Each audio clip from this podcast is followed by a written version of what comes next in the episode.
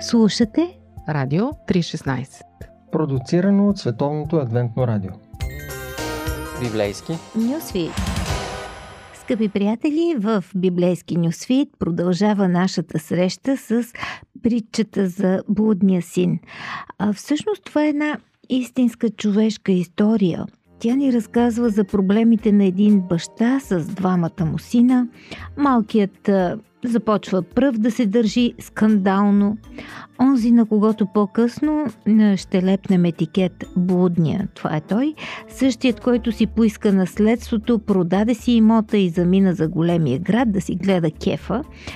Там обаче прахоса всичко и стигна до прага на нищетата. Дойде гладът и той не намери друга работа, освен да пасе свине. Ето я тук еволюцията на глада от богаташко синче до прасе. И сега го намираме в това положение. Иска да яде от храната на свинете, но никой не му дава. И така минаваме към а, следващата сцена от тази история, където героят води един чат със себе си. Реално, когато имаме проблем, ние се обръщаме към своето вътрешно аз и се опитваме да си помогнем да огледаме ситуацията и да потърсим решение. И драмата прави точно това с монолога. А, ролята на един монолог, още от а, древните трагедии до днешните пиеси, е да изведе мислите от главата на героя – и да можем да ги видим, да разберем какво мисли той, как вижда проблема, как смята да го реши. И така четем, че блудният син, като дойде на себе си, каза колко наемни работници при баща ми имат хляб в изобилие, пък аз умирам от глад. Да кажем, а, че баща му на този младеж е добър човек и жестоката обида, която той му нанесе е простена, за това говорихме предишния път, но пак ако той реши да се върне при баща си, няма да е лесно, защото сега брат му има контрол върху останалото наследство. Местните също не го чакат с отворени обятия. То селото не е хепи, че блудника ще се върне. И едва ли някой въобще се радва да го види. Напротив, а, хората са настръхнали и са готови да го убият с камъни веднага, щом се зададе из пътя. Защото, скъпи приятели, да си кажем как се прощава по това време, да си припомним по-скоро. А, за разлика от нас, които сме възпитани да не си временно са в чужди работи, съвестните граждани от онова време смятат именно това за свой дълг. Ще спретнат на блудника една кизаза, една церемония на отсичането му от общността, брутално и церемониално ще го хванат, ще го замъкнат на площада, ще струшат една огромна делва с печени ядки и ще го замерят с викове отсечен си. После ще му дадат малко време да си обере крушите и да бяга. Ако пък остане, никой няма да му даде подслони работа, нито хляб и вода, Въобще направи такова нещо като блудника и няма да има къде да се върнеш. А, превенция чрез наказания. Това е един урок всъщност за новата бодра смяна луди глави. Проста работа, гарантиран резултат. Така за нашия човек има само един обратен път да откупи наследството, което е пропилял, да речем своя дял от фермата, но как да изкара парите? В чужбина се казва, никой нищо не му дава, да се върне при своите, кой ще му подаде ръка. Той е неблагонадежден тип. Репутацията му в родното място просто е ударила дъното. Пропилял е наследството си сред езичници. Остава една възможност. Баща му да го вземе на работа. Той е Очевидно свестен шеф, плаща добре, служителите имат добър стандарт, те не просто оцеляват, а дори им остава да спестяват и хладилниците им пълни и на почивки ходят. И нашия герой си казва, ще работя здраво, ще си върна наследството и вече ще може да гледа хората в очите – Е, може би ще поговорят а, за него и то няма как, а, но все пак ще му простят след време, ще подмятат, луда глава беше, но емигрантския глад му избистри главата, а сега е човек и половина. Много коментатори твърдят, че фразата дойде на себе си намеква за покаяние. Но ако се задълбочим повече, ще видим, че това е доста съмнително твърдение. И първият аргумент е в самата реч, която момчето си подготвя. А, ще стана и ще отида при баща си и ще му река. Татко, съгреших против небето и пред тебе. Не съм достоен да се наръка твой син. Остави ме като един от наемниците си. Малко културни настройки, за да минем към а, тази теология в метафори. Едно богато домакинство от това време включва роби, слуги, свободни работници и членове на семейството. Много интересно, че блудният син вижда себе си само едно стъпало по-низко от статуса на син и то само докато спечели обратно благоволението на баща си. Какъв му е проблема да се върне като роб? Нали, истински разкаян идва като роб. По-скоро той е огледал ситуацията и е видял, че има и някакви по-добри альтернативи. Тогава защо наричаме това покаяние? А Блудника не си казва какво направих. Разбих сърцето на мама, нараних татко. Той е в агония, защото отхвърлих любовта му. Не казва даже съжалявам, изгубих парите, цялото семейство пострада и, и, и търпи загуби заради мен. Ощетих всички с моето поведение – няма някакъв намек от огризения. Може би той вижда своя провал в това, че лошо управлявал банковите си сметки и не забелязва щетите, които е причинил на взаимоотношенията. Съгреших и не съм достоен. Първите две точки от тази политическа реч, трябва да се разглеждат като подготовка за третата. Остави ме като един от наемниците си. Всъщност синът казва това, което бащата иска да чуе, един вид манипулация, за да получи работата. И един богословски аргумент, той разбира се е по-тежък от тези неща, за които си говорихме до сега. Голямата теологична дума с обертонове на покаяние е завръщане, но тя никъде не се появява в цялата история. Житейският и духовен смисъл е, че ние се отдалечаваме от Бога, а после се завръщаме. Същият вик а, се издига много често от пророците, а, срещаме го в псалмите, но блудният син а, просто се е появил. Нито той, нито брат му, нито общността мисли, че това идване е завръщане. Ето той си казва, ще стана и ще отида при баща ми. А, Едно от момченцата в двора казва на брат му, брат ти си дойде, а не върна се. И баща ти го прие. Когато си дойде този твой син и прочее и прочее, са обвиненията пък на големия брат към бащата, който го оскърбява публично с това, че го обвинява в, в някакво фаворизиране той си дойде, а не завърна се.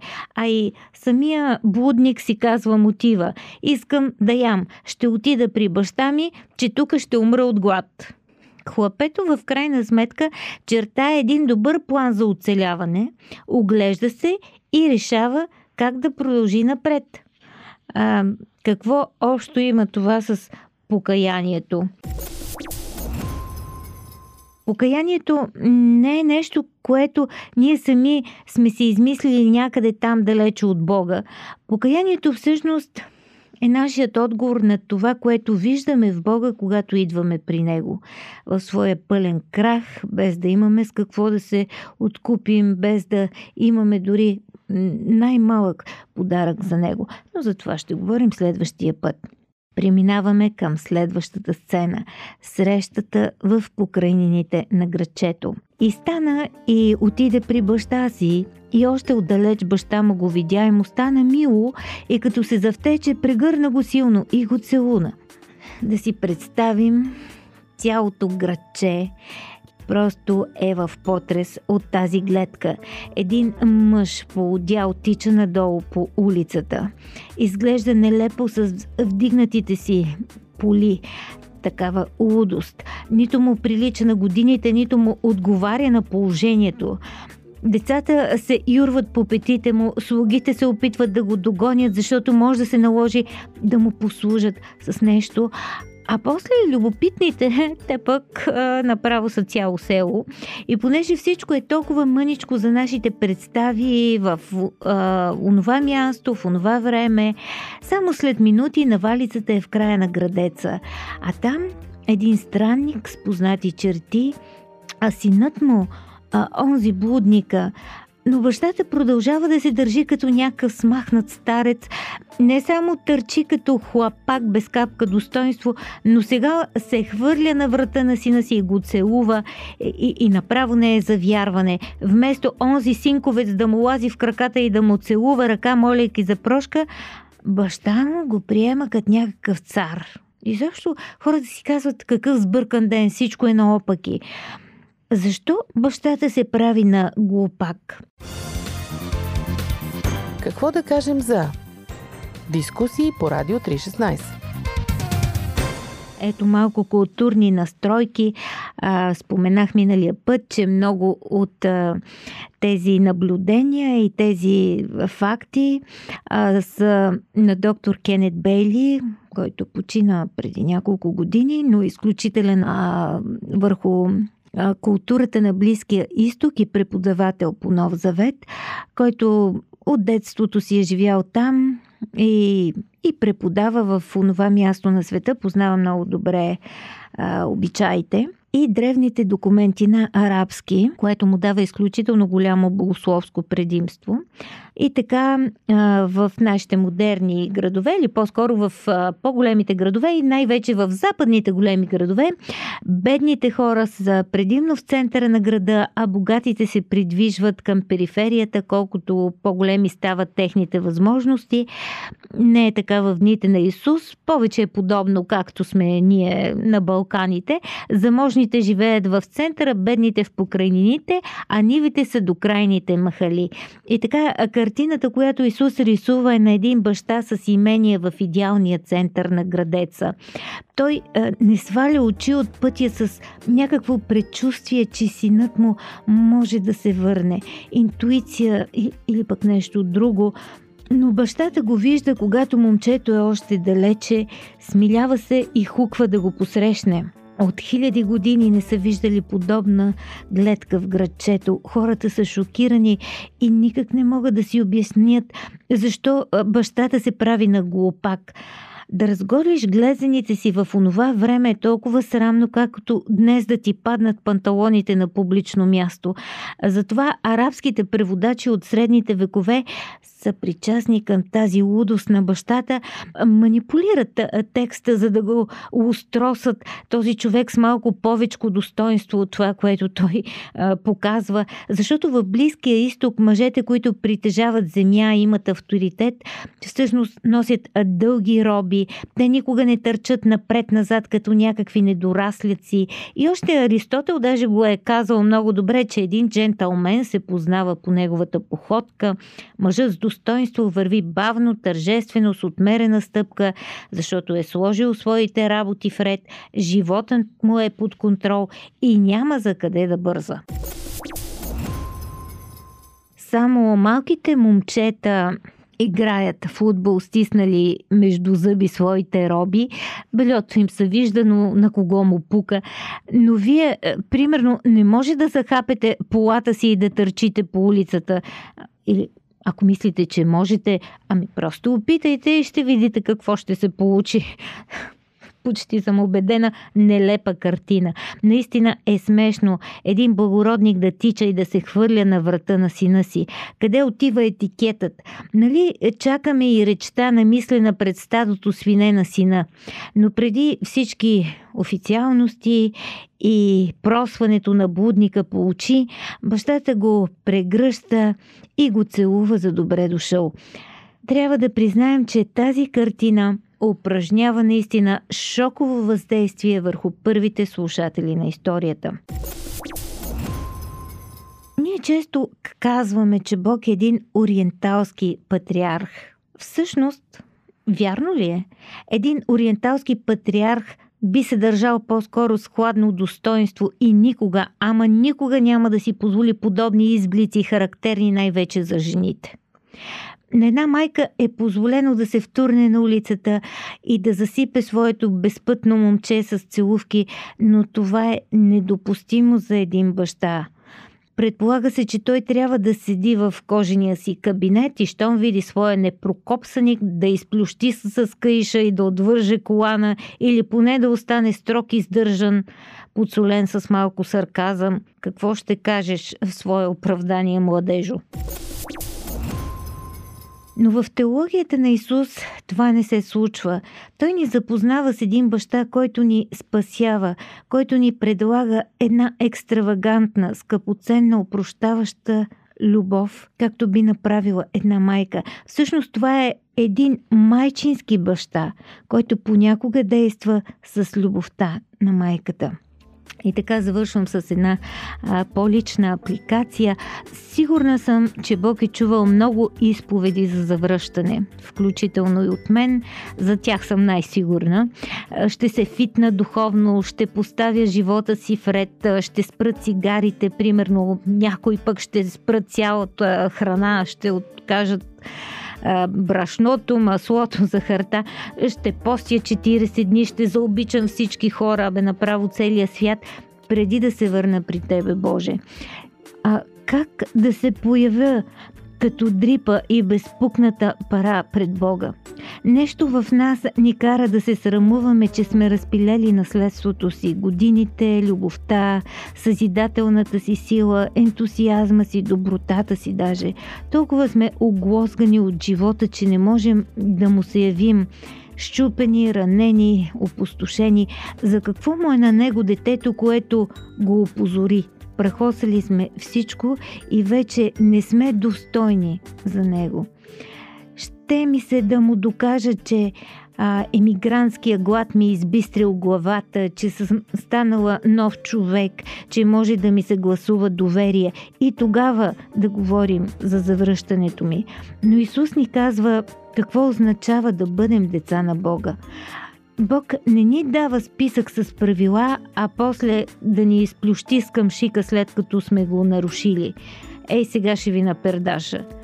Той по-скоро ни предизвиква с тези сцени, за които говорихме днес, да отговорим на Бога като синове и дъщери на един милостив баща. И това е Той за нас. Бог като баща и майка. Следва продължение.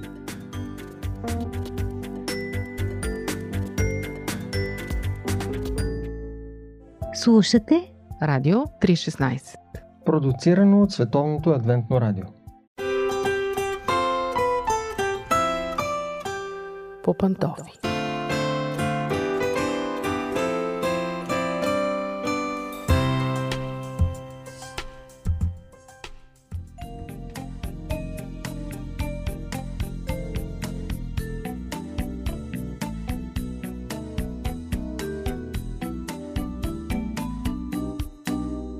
Здравейте, скъпи приятели! Аз съм Мира.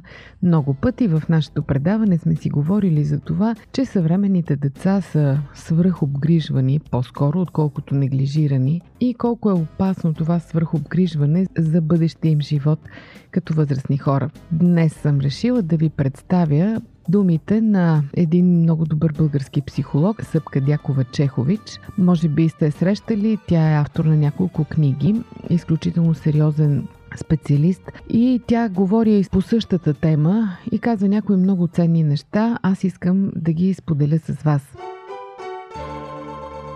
У всеки от нас, казва тя, е заложено да иска най-доброто за детето си. Това е нормално. Обаче най-доброто за кого и по какви стандарти? Ето тук започват проблемите. Има два противоположни типа родителство неглижиращо и съответно преобгрижващо. За неглижиращото няма да говорим. Неглижиращите родители така или иначе не слушат такива предавания, не четат такива статии, не се интересуват от този въпрос, но свърхобгрижващите родители напротив. Затова може би нашето обращение днес е към тях.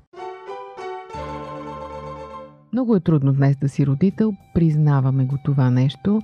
Причината е, че сме заобиколени от много силни странични влияния. Живеем в една консуматорска култура и без да искаме попадаме под нейно влияние. За нас като родители става най-важното не кое е най-доброто за детето, а какво правят другите – не искам моето дете да е единственото, което няма еди какво си. Искам то да се чувства добре като останалите и така нататък. Или пък на мен много неща са ми липсвали, не искам на него да му липсват.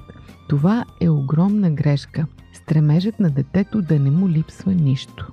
Нашата психика не е устроена така. Развитието ни като личности се стимулира именно от борбата, от противопоставянето, от трудностите, от липсите. За да се развиваме, ние трябва да изпитваме себе си, да попадаме в различни критични ситуации, да градим качества нужни за справянето с тези ситуации. Когато едно дете е презадоволено във всяко отношение, то спира да обръща внимание на всякакви подаръци, играчки и стимули. Родителите казват детето ми е отекчено, всичко му е скучно, не иска да прави нищо, а всъщност на него са му рязани стимулите да изследва. Класически пример, разбира се, са технологиите, които децата ги имат, защото всички останали ги имат. Родителите ги купуват, защото така е модерно, така е нормално, така правят всички и по-малко се замислят как се отразява това на развитието им. Създават се хора, които са абсолютни консуматори. Бих казала аристократи. Както един аристократ някога не е можел сам да се облече без помощта на камериера си, не е можел да си направи закуска, ако няма готвачи, сервитьори и прислуга, не е можел да се качи на коня си дори, ако няма кой да му го оседлае, сякаш нашите деца се превръщат в едни такива аристократи, само дето нямат синя кръв.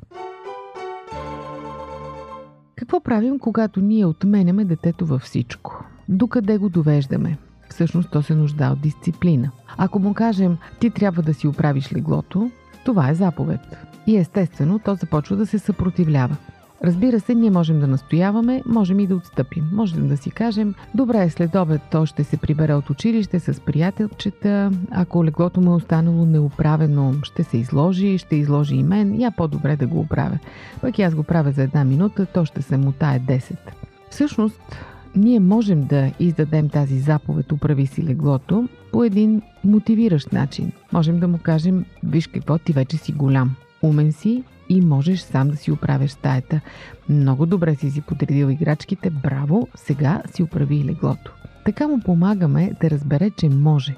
Утвърждаваме го. Защото много родители сякаш смятат, че децата нямат отговорности. Те почистват масата след като са се нахранили, оправят леглото им сутрин, прибират им дрехите, играчките, поправят щупените неща след тях.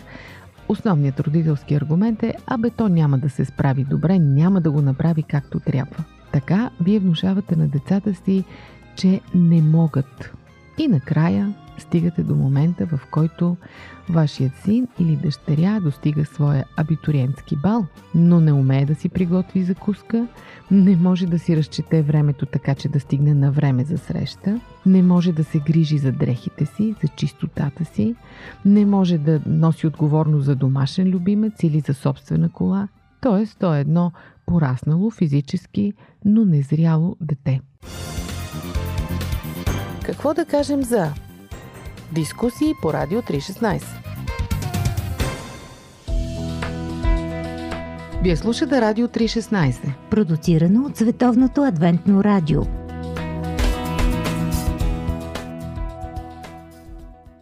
Родителят трябва да прави крачка назад в определен момент. Кога и как? Това е цяло изкуство. Още е в съвсем, съвсем ранна възраст, когато детето проходи и си стъпи на краката, е време вие да започнете да правите крачки назад. Защото стъпило на краката си, то се втурва да изследва света. Ходи навсякъде, пипа всичко, драска по стените, разлива, чупи, разсипва. Мисля, че скъпи родители всички сте минали през този ад. Обикновено в този период се започва с нетата. Не ходи там, не пипай там, не дей да правиш това, не дей да правиш онова, ще се опариш, ще паднеш, ще се удариш. Детето пада и ние тичаме да го вдигнем. Всъщност децата ви имат инстинкт да се изправят сами. Оставете ги, защото като ги вдигате постоянно, вие подсъзнателно им отправяте посланието ти не можеш да станеш сам. Еми, при следващото падане детето вече наистина няма да стане, а само ще плаче и ще чака някой да го вдигне, защото вече му е внушено, че не може. По този начин вие предавате на децата си страшни послания. Светът е ужасно място. Пазете се от него. Пълен е с караконджули. Не играйте с тези деца. Лоши са. Не правете онова. Опасно е. Така и ви им съставате усещането, че те навлизат в един страшен и опасен свят. Не искам да кажа, че светът не е страшен и опасен, но детето да се страхува от него предварително, преди да е навлязло, просто няма смисъл. Друга негативна практика на свърхогрижващите родители е понякога сравняването с другите. Независимо дали казваме на детето, че е по-лошо от някого или че е по-добро от някого, ние му поставяме неправилна база за сравнение. В по-честите случаи вменяваме вина и чувство за малоценност. Казваме му ти си лошо дете, виж брат ти или виж сестра ти, не прави така. Истинската добрата критика към детето не е към него, а към постъпката му не е добре да казваме как можа да направиш това, ти си лошо дете. Напротив, трябва да му казваме ти си добро дете. Обаче това, което сега направи, не е добро. Според Съпка Дякова Чехович, критикуването на децата трябва да става на принципа на сандвича. Родителят трябва да бъде подкрепящ, а не обсебващ. Когато критикувате детето, започнете винаги с позитивното. Защото ако почнете с критиката, направо детето ще се затвори, ще почувства нужда да се защитава. Напротив, започвайки с похвала, вие го отваряте. Много съм доволен от теб за това и това, ти се справяш страхотно с това и това, ти си много добро, много умно дете. Но, и тук вече идва мястото на критиката. Това, което направи, не е добро. Не бива да го правиш повече, прави го по друг начин. И накрая идва отново позитивното. Прави го така. Предложение как да се постъпи по-добре. Тоест, това е принципът на сандвича. Започвате с позитивното, по средата слагате критиката и накрая отново завършвате позитивно ние не осъзнаваме каква огромна вреда нанасяме на децата си, когато ги предпазваме от всичко, когато се опитваме да вършим всичко вместо тях, когато ги заместваме в неприятните дейности. Психолозите казват, че децата стигат дори до паникатаки, до психически разстройства. Хората, които са продукт на свърхобгрижване и обсебващо родителство, наистина имат психични проблеми. Това са хора с понижена самооценка. Те са с определено недоразвит личностен потенциал. Много лесно можете да познаете такива хора по това, че са безхарактерни и външният признак за тази безхарактерност обикновено е вялото ръкостискане. Други пък обратно развиват като компенсаторна защита агресивно поведение. И в двата случая причината е свръх обгрижващо родителство, включително зависимостите в зряла възраст и дигиталната зависимост много често са резултат от това. Скъпи приятели, надявам се, че вие осъзнавате на време всички тези важни неща и ги прилагате спрямо децата си. Нашите деца един ден ще трябва да излязат в този свят сами и да се оправят с него, когато нас няма да ни има. По-добре да ги подготвим за това, макар някои неща да им се струват трудни днес, отколкото да им спестяваме всички трудности и да ги пуснем неподготвени в света. Това беше от мен за днес. Аз съм Мира. До чуване до следващия път.